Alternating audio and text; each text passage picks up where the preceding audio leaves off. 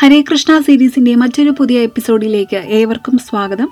നിങ്ങൾ കേൾക്കുന്നത് Malayalam podcast speaking from heart and this is Medha. കഴിഞ്ഞ എപ്പിസോഡിൽ നമ്മൾ അമ്പലപ്പുഴ ശ്രീകൃഷ്ണ സ്വാമി ക്ഷേത്രത്തെക്കുറിച്ചും അവിടുത്തെ പ്രധാനപ്പെട്ട അനുഷ്ഠാനങ്ങളെക്കുറിച്ചും ഒക്കെയാണ് കേട്ടത്. ഇന്നത്തെ എപ്പിസോഡിലൂടെ അമ്പലപ്പുഴയിലെ പ്രസിദ്ധമായ പാൽപായസത്തെക്കുറിച്ചുള്ള കഥയും അതിൻ്റെ പ്രത്യേകതകളും ഒക്കെയാണ് നമ്മൾ കേൾക്കുന്നത്. അമ്പലപ്പുഴ എന്ന് കേൾക്കുമ്പോൾ തന്നെ നമ്മുടെ മനസ്സിലേക്ക് അമ്പലപ്പുഴ കണ്ണൻ കഴിഞ്ഞാൽ പിന്നെ ഓടിയെത്തുന്നത് അവിടുത്തെ മഹാനിവേദ്യമായ പാൽപായസമാണ്.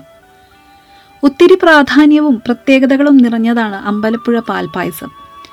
365 ദിവസവും മുടങ്ങാതെ നിവേദിക്കുന്ന പാൽപായസം വളരെ സമയമെടുത്ത് ചെയ്തു പോരുന്ന ഒരു പ്രക്രിയയാണ്. ഏകദേശം 6 മണിക്കൂറാണ് പായസം പാകം ചെയ്യാനായിട്ട് എടുക്കുന്നത്. പുലർച്ചെ 6 മണിക്ക് ആരംഭിച്ചാൽ ഏകദേശം 11:30 വരെ നീണ്ടു നിൽക്കുന്നതാണ് പായസത്തിൻ്റെ പ്രക്രിയ.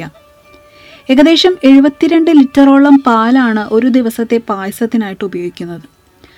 അതിലുപയോഗിക്കുന്ന അരിക്ക് പോലും പ്രാധാന്യമുണ്ട് എന്നുള്ളതാണ്. പഴയ വ്യവസ്ഥിതി അനുസരിച്ച് നെല്ല് കുത്തിയ അരി 4ആക്കി നുറുക്കിയതായിരിക്കണം. പിന്നെ പഞ്ചസാരയും വെള്ളവും ഒക്കെ പ്രത്യേകതകൾ നിറഞ്ഞത് തന്നെ. അതിൽ വെള്ളം എന്ന് പറയുമ്പോൾ തിടപ്പള്ളിയോട് ചേർന്ന് നിൽക്കുന്ന കിണറിലെയും പിന്നെ മണിക്കിണറിലെയും വെള്ളം തുല്യമായിട്ട് എടുത്തിട്ടാണ് വാർപ്പിലേക്ക് ചേർക്കുക. പായസത്തിന് ആ ഒരു രുചി നൽകുന്നത് ഈ മണിക്കിണറിലെ വെള്ളം ചേർക്കുന്നത് കൊണ്ടാണ് എന്നാണ് വിശ്വാസം. കാരണം ഇതേ അളവിൽ ഇതേ രീതിയിൽ ഈ പായസം ഒരിക്കൽ പത്മനാഭസ്വാമി ക്ഷേത്രത്തിൽ പാകം ചെയ്തിട്ടുണ്ട്.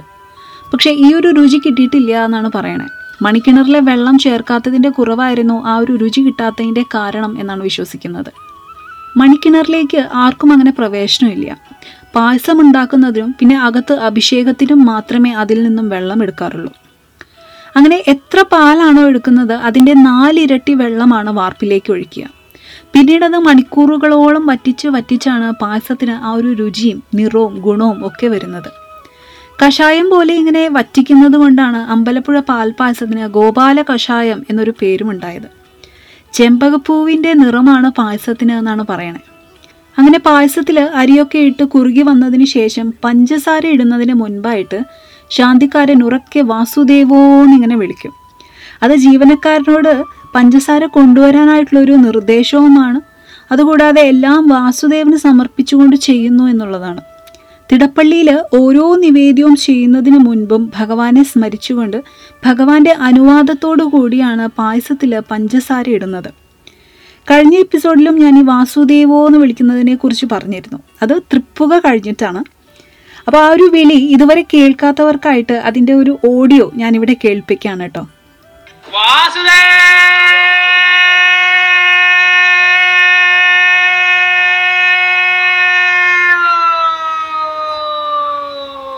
അപ്പം അങ്ങനെ ഉച്ചപൂജയ്ക്ക് തൊട്ട് മുൻപായിട്ടാണ് ശ്രീകോവിലേക്ക് പാൽപായസം നിവേദിക്കാനായിട്ട് കൊണ്ടുപോവുക. സാധാരണ ക്ഷേത്രങ്ങളിലൊക്കെ നിവേദ്യത്തിനായിട്ടുണ്ടാക്കുന്നതിൻ്റെ ചെറിയൊരു ഭാഗമാണ് നിവേദിക്കുന്നത്. പക്ഷേ അമ്പലപ്പുഴ പാൽപായസത്തിൻ്റെ പ്രത്യേകത എന്ന് പറയുന്നത് എത്ര ഉണ്ടാക്കിയോ അത് മുഴുവൻ ഭഗവാന്റെ മുൻപിൽ വെച്ച് നിവേദിക്കും എന്നുള്ളതാണ്. അതുപോലെ തന്നെ പായസമാണെങ്കിലും ഉണ്ണിയപ്പം ആണെങ്കിലും ഒക്കെ ഭഗവാനെ നിവേദിക്കാനുള്ളത് ഭഗവാന്റെ മുൻപിൽ വെച്ച് ഭഗവാൻ അത് കാണണം എന്നാണ് സങ്കല്പം. അതുകൊണ്ട് മംഗലി എന്നൊരു വലിയ പാത്രമുണ്ട്. അതിലാണ് ഭഗവാന് സമർപ്പിക്കാനുള്ള നിവേദ്യത്തിൻ്റെ ചെറിയൊരു പങ്കുണ്ടാവുക. അതുകൂടാതെയാണ് അന്നുണ്ടാക്കിയ മുഴുവൻ പായസവും ഭഗവാന്റെ മുൻപിൽ വെച്ച് നൈവേദ്യമാക്കുന്നത്. ഈ പായസം തിടപ്പള്ളിയിൽ നിന്നും ശ്രീകോവിലേക്ക് കൊണ്ടുപോകുന്ന സമയത്ത് ശംഖ് ഊതുന്നൊരു പതിവുണ്ട്. അതുകൂടാതെ പായസം കൊണ്ടുപോകുമ്പോൾ ആകാശത്ത് വട്ടമിട്ട് പറക്കുന്ന പരുന്തും ഒരു അത്ഭുതം തന്നെയാണ്. അമ്പലപ്പുഴ പാൽപായസത്തെക്കുറിച്ച് പറയുകയാണെങ്കിൽ ഗുരുവായൂരപ്പന് പോലും പ്രിയപ്പെട്ടതാണ് എന്നാണ് പറയപ്പെടുന്നത്. അതിനൊരു കാരണവുമുണ്ട്. പണ്ട് ടിപ്പുവിൻ്റെ പടയോട്ട കാലത്ത് 12 വർഷങ്ങളോളം ഗുരുവായൂരപ്പൻ്റെ വിഗ്രഹം അമ്പലപ്പുഴയിലാണല്ലോ സൂക്ഷിച്ചത്. അപ്പോൾ അന്ന് അമ്പലപ്പുഴ ഭഗവാന് പായസം സമർപ്പിക്കുന്നതിൻ്റെ കൂടെ തന്നെ ചെമ്പകശ്ശേരി രാജാവിൻ്റെ നിർദ്ദേശപ്രകാരം ഗുരുവായൂരപ്പനും സമർപ്പിക്കാറുണ്ടായിരുന്നു. പിന്നീട് അമ്പലപ്പുഴയിൽ നിന്നും ഗുരുവായൂർക്ക് വിഗ്രഹം മാറ്റിയെങ്കിലും ആ ഒരു പാൽപായസത്തിൻ്റെ രുചി ഗുരുവായൂരപ്പന് ഏറെ പ്രിയപ്പെട്ടതായിരുന്നു. അതുകൊണ്ട് ഇന്നും ഗുരുവായൂർ ഉച്ചപൂജ കഴിഞ്ഞാൽ ഗുരുവായൂരപ്പൻ പാൽപായസം കഴിക്കാനായിട്ട് അമ്പലപ്പുഴയ്ക്ക് വരും എന്നാണ് വിശ്വാസം. ഇത് വെറുമൊരു കഥയാവും എന്ന് പറയുന്നവരോട് ഗുരുവായൂർ ഉച്ചപൂജ കഴിഞ്ഞാൽ പിന്നെ ഉച്ചശീവേലി നടക്കുന്നത് വൈകുന്നേരം 4 മണിക്കാണ്. ഇതൊക്കെ തന്നെയാണ് അമ്പലപ്പുഴ പാൽപായസത്തെ ഇത്രയും പ്രസിദ്ധമാക്കുന്നത്. അങ്ങനെ ഇത്രയേറെ പ്രത്യേകതകളുള്ള അമ്പലപ്പുഴ പാൽപായസം മഹാനിവേദ്യമായതിന് പിന്നിലും കഥകളുണ്ട്. 2 കഥകളാണ് ഇതിന് പിന്നിൽ പറഞ്ഞു കേട്ടിട്ടുള്ളത്. അതിലൊന്നിങ്ങനെയാണ്. ചെമ്പകശ്ശേരി രാജാവ് ഒരിക്കൽ തൻ്റെ നാട്ടിൽ കൃഷി ഇറക്കാൻ വിത്തില്ലാതെ വന്ന സാഹചര്യത്തിൽ പട്ടമന തിരുമേരിയുടെ അടുക്കൽ നിന്നും 5000 പറ നെല്ല് കടം വാങ്ങുകയുണ്ടായി. അടുത്ത കൊല്ലം ഇരട്ടിയായി അത് തിരികെ നൽകാമെന്നായിരുന്നു വ്യവസ്ഥ. എന്നാൽ ആ കൊല്ലവും പിന്നെ അതിന് ശേഷം വന്ന കൊല്ലങ്ങളിലുമൊക്കെ കൃഷി വളരെ മോശമാവുകയും പട്ടമന തിരുമേനിക്ക് തിരികെ നൽകാൻ സാധിക്കാതെ വരികയും ചെയ്തു. അങ്ങനെ ഇരിക്കെ ഒരിക്കൽ ചെമ്പകശ്ശേരി രാജാവ് ക്ഷേത്ര ദർശനത്തിനായിട്ട് വന്ന സാഹചര്യത്തിൽ പട്ടമന തിരുമേനി അദ്ദേഹത്തെ തടഞ്ഞു നിർത്തുകയും തൻ്റെ നെല്ല് പലിശ സഹിതം തിരികെ നൽകാനായിട്ട് ആവശ്യപ്പെടുകയും ചെയ്തു. അങ്ങനെ രാജാവിൻ്റെ മന്ത്രി പലയിടത്തു നിന്നും എങ്ങനെയൊക്കെയോ പലിശ സഹിതം 36,000 പറ നെല്ല് അമ്പലത്തിൻ്റെ ആനക്കൊട്ടിലിൽ കൊണ്ടുവന്ന് നിറയ്ക്കും. എന്നിട്ട് തിരുമേനിയോട് ഉച്ചപൂജയ്ക്ക് മുൻപായിട്ട് ഇത് മുഴുവൻ അളന്നു മാറ്റി കൊണ്ടുപോയിരിക്കണം എന്നൊരു വ്യവസ്ഥയും വെച്ചു. എന്നിട്ട് സമീപത്തുള്ളവർക്കൊക്കെ വിലക്കുകയും ചെയ്തു. എന്തു പറഞ്ഞു? ആരും തിരുമേനിയെ സഹായിക്കാനായിട്ട് പോകരുത് എന്ന്. അങ്ങനെ വന്നപ്പോൾ എന്തായി? ഉച്ചപൂജയ്ക്ക് മുൻപ് അത്രയും നെല്ല് അളന്നു മാറ്റി കൊണ്ടുപോകാൻ പറ്റാത്തൊരു സാഹചര്യത്തിൽ ആ ഒരു വിഷമഘട്ടത്തിൽ പട്ടമന തിരുമേനി എന്ത് ചെയ്തു? 36,000 പറ നെല്ല് കൂട്ടിയിട്ടതിൽ നിന്നും ഒരു പിടി നെല്ല് വാരിയെടുത്തുകൊണ്ട് തിരുനടക്കിൽ സമർപ്പിച്ചുകൊണ്ട് പറയും, ഇതിൻ്റെ പലിശ കൊണ്ട് എല്ലാ ദിവസവും ഭഗവാന് പാൽപായസം നേദിക്കുക എന്ന് പറയും. എന്നിട്ട് ഇത് ഭഗവാന് തന്നെ സമർപ്പിച്ചുകൊണ്ട് ആ നെല്ല് അവിടെ ഉപേക്ഷിച്ച് തിരികെ പോയി എന്നാണ് കഥ. ഇനി ഈ ഒരു കഥ കൂടാതെ മറ്റൊരു രസകരമായ കഥ കൂടിയുണ്ട് പാൽപായസത്തിന് പിന്നിൽ. അതായത് ചെമ്പകശ്ശേരി രാജാവായിരുന്നു ക്ഷേത്രകാര്യങ്ങളൊക്കെ നോക്കിയിരുന്നത്. പക്ഷെ കുറച്ച് വർഷങ്ങൾക്ക് ശേഷം രാജാവിന് ചതുരംഗ കളിയിൽ ഒരു ഭ്രമം വന്നു തുടങ്ങി. അങ്ങനെ ക്ഷേത്രകാര്യങ്ങളിൽ ശ്രദ്ധ കുറഞ്ഞു വന്നു. മുഴുവൻ സമയവും ചതുരംഗ കളിയിൽ ഇങ്ങനെ മുഴുകിയിരിക്കും. എല്ലാവരുമായി കളിച്ച് കളിച്ച് എപ്പോഴും രാജാവ് തന്നെ ജയിക്കുക പതിവായി. കളിച്ചവർ തന്നെയായി വീണ്ടും വീണ്ടും ഇങ്ങനെ കളിക്കുമ്പോൾ രാജാവ് തന്നെയാണ് വീണ്ടും ജയിക്കുന്നത്. അത് പിന്നെ രാജാവിന് മടുത്തു തുടങ്ങി. അങ്ങനെ മറ്റ് നാട്ടുരാജ്യങ്ങളിൽ നിന്നുമൊക്കെ കളിക്കാരെ ക്ഷണിക്കാനായിട്ട് തുടങ്ങണം. പക്ഷേ എന്നാലും വീണ്ടും വീണ്ടും രാജാവ് തന്നെ വിജയിച്ചു കൊണ്ടേയിരുന്നു. അങ്ങനെ കളിയിൽ ഭ്രമം വന്ന് ക്ഷേത്രത്തെയും ഭഗവാനെയും ഒക്കെ രാജാവ് ഇങ്ങനെ മറന്നു തുടങ്ങണം. അങ്ങനെ ഇരിക്കെ ഒരിക്കൽ കൊട്ടാരത്തിൽ ഒരു ബ്രാഹ്മണ ബാലൻ, നല്ല തേജസ്വിയായ ഒരു ബാലൻ വരികയാണ്. കാവൽ ഭടന്മാർ കാര്യം തിരക്കിയപ്പോഴാണ് മനസ്സിലായത് ആ ബാലൻ രാജാവുമായിട്ട് ചതുരംഗം കളിക്കാനായിട്ട് വന്നതാണെന്ന്.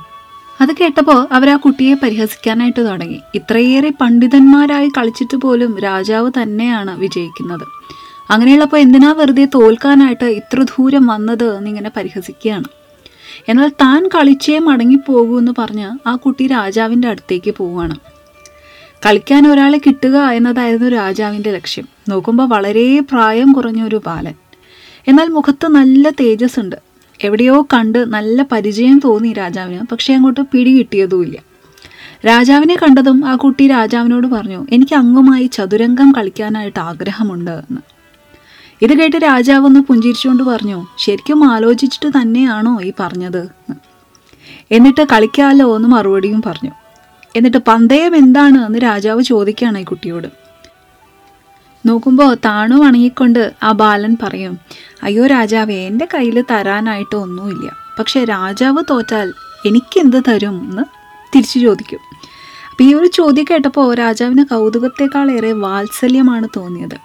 അപ്പം ആ കുട്ടിയോട് രാജാവ് ചോദിക്കും, മോൻ എന്താ വേണ്ടതെന്ന് ചോദിച്ചോളൂ, സ്വർണമോ വൈരമോ പണമോ എന്താ വേണ്ടതെന്ന് ചോദിച്ചോളൂ.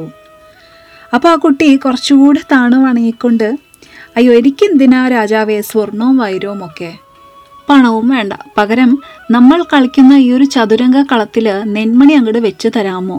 അതായത് ആദ്യത്തെ കളത്തിൽ ഒന്നാണെങ്കിൽ അതിൻ്റെ അടുത്ത കളത്തിൽ അതിൻ്റെ ഇരട്ടി, അതിൻ്റെ അടുത്ത് അതിൻ്റെ ഇരട്ടി, അതായത് 2 × 4, 4 × 8, അതിൻ്റെ ഇരട്ടി 16, അതിൻ്റെ അടുത്ത കളത്തിൽ 32, ഇങ്ങനെ 64 കളത്തിലും വെക്കണം. അങ്ങനെ ഇരട്ടപ്പെരുക്കത്തിൽ 64 കളത്തിൽ കിട്ടുന്ന നെല്ല് മാത്രം മതി അടിയന് എന്ന് പറഞ്ഞിങ്ങനെ വണങ്ങി നിൽക്കുകയാണ് ആ ബാലൻ.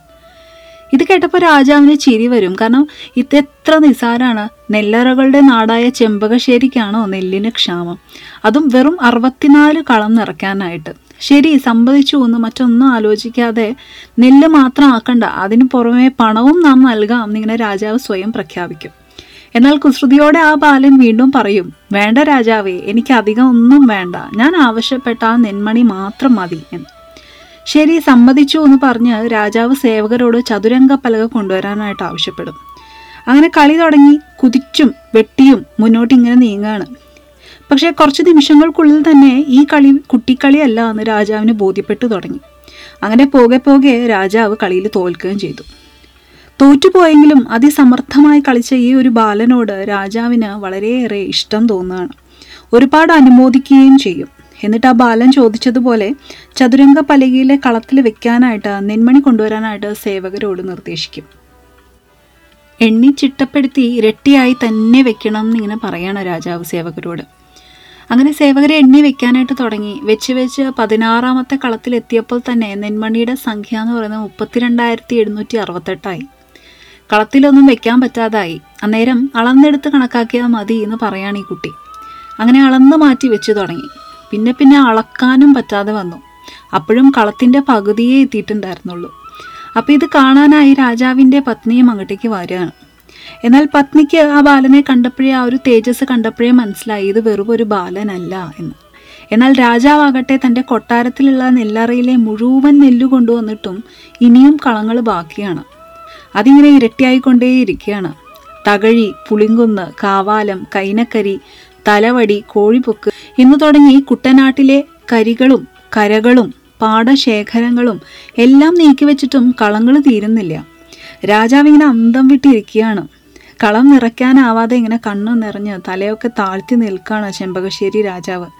അപ്പോൾ ഭാര്യ അടുത്ത് വന്നിട്ട് അദ്ദേഹത്തോട് തൻ്റെ സംശയം പറയും. ഇത് വെറുമൊരു ബാലനാണെന്ന് തോന്നുന്നില്ല എന്നിങ്ങനെ പറഞ്ഞ് സർവ്വതും നഷ്ടപ്പെട്ട രാജാവിങ്ങനെ നോക്കിയപ്പോൾ മുൻപിൽ പുഞ്ചിരി തൂക്കിക്കൊണ്ട് നിന്നിരുന്ന ആ ഒരു ബാലന് കാർ വർണ്ണൻ്റെ നിറം, തലയിൽ കെട്ടിയിരുന്ന തലപ്പാവിൽ ഒരു മയിൽപ്പീലി, ചുണ്ടിലൊരു കുസൃതി ചിരിയും. ഇത് കണ്ട് രാജാവ് ആകെ അത്ഭുതപ്പെടുകയാണ്. ഭഗവാനെ തിരിച്ചറിഞ്ഞ രാജാവ് സമസ്ത അപരാധങ്ങളും പൊറുക്കണേന്ന് പറഞ്ഞുകൊണ്ട് സാഷ്ടാംഗം ഭഗവാന്റെ കാൽക്കൽ വീഴുകയാണ്. അപ്പോൾ അത് കണ്ട് ഭഗവാൻ പറയും, രാജാവിൻ്റെ സ്വന്തമാണ് ഇതൊക്കെ എന്ന് കരുതി അഹങ്കരിച്ചതൊന്നും രാജാവിൻ്റേതല്ല, പകരം എൻ്റേതാണ്. അങ്ങ് ഇതൊക്കെ നോക്കി നടത്താനായിട്ട് ഞാൻ നിശ്ചയിച്ച ഒരാൾ മാത്രമാണ്. ഇതൊന്ന് ഓർമ്മിപ്പിക്കാനായിട്ടും പിന്നെ അങ്ങയുടെ ഈ ഒരു ചതുരംഗ കളിയിലുള്ള ഭ്രമമൊന്ന് അവസാനിപ്പിക്കാനായിട്ടും പിന്നെ എൻ്റെ കാര്യങ്ങളിൽ ശ്രദ്ധ കുറഞ്ഞപ്പോൾ എന്നിൽ കുറച്ചുകൂടി മനസ്സുറപ്പിക്കാനായിട്ടുമൊക്കെയാണ് ഈ ഒരു പരീക്ഷണം നൽകിയത്. എന്നിട്ട് ഭഗവാൻ പറയും, അങ്ങനെ ഈ ഒരു കളം നിറയ്ക്കാനായിട്ട് മെനക്കെടൊന്നും വേണ്ട, പകരം എനിക്ക് ദിവസവും പാൽപായസം നിവേദിച്ച് കടം വീട്ടിക്കൊള്ളൂ എന്ന്. ഇങ്ങനെയാണത്രേ അമ്പലപ്പുഴ അമ്പലത്തിൽ പാൽപായസം നിവേദ്യമാകാൻ കാരണം. ഇനി വെറുതെ ഒരു രസത്തിന് ഈ ഒരു കഥയിലെ കണക്ക് വെച്ച് നോക്കുകയാണെങ്കിൽ 64 കളങ്ങളും നിറയണം എന്നുണ്ടെങ്കിൽ ഏകദേശം 4,85,440 മില്യൺ ടൺ നെന്മണി വേണം. നമ്മുടെ ഒരു വർഷത്തെ ലോക ഉൽപാദനം എന്ന് പറയുന്നത് വെറും 700 മില്യൺ ടണ്ണാണ്. അങ്ങനെ നോക്കുമ്പോൾ ഏകദേശം 694 വർഷങ്ങൾ എടുക്കും ഈ 64 കളങ്ങൾ നിറയാനായിട്ട്. അതെ, ഭഗവാൻ സർവജ്ഞാനിയാണ്, സർവവ്യാപിയാണ്. കണക്കുകൾ എന്തുമാവട്ടെ, അമ്പലപ്പുഴ പാൽപായസം അഥവാ ഗോപാല കഷായം ഒരിക്കലെങ്കിലും സേവിച്ചിട്ടുള്ളവർക്കറിയാം അതിൻ്റെ രുചി. രുചിയേക്കാളേറെ അത് നൽകുന്ന ഒരു ആത്മനിർവൃതിയും സന്തോഷവുമാണ്. എന്നാൽ ഒരിക്കൽ പോലും അത് സേവിച്ചിട്ടില്ലാത്തവർക്ക് അതിനുള്ള ഭാഗ്യം ഉടനെ ഉണ്ടാവട്ടെ എന്ന് പ്രാർത്ഥിച്ചുകൊണ്ടും എല്ലാവരുടെയും ജീവിതം അമ്പലപ്പുഴ പാൽപായസം പോലെ തന്നെ മധുരമുള്ളതാകട്ടെ എന്നും ആശംസിച്ചുകൊണ്ട് ഇന്നത്തെ എപ്പിസോഡുകൾ അവസാനിപ്പിക്കുകയാണ്. So always stay happy and stay blessed. ഇത് ഹരേ കൃഷ്ണ സീരീസാണ്. നിങ്ങൾ കേൾക്കുന്നത് Malayalam podcast speaking from heart and this is Medha signing of.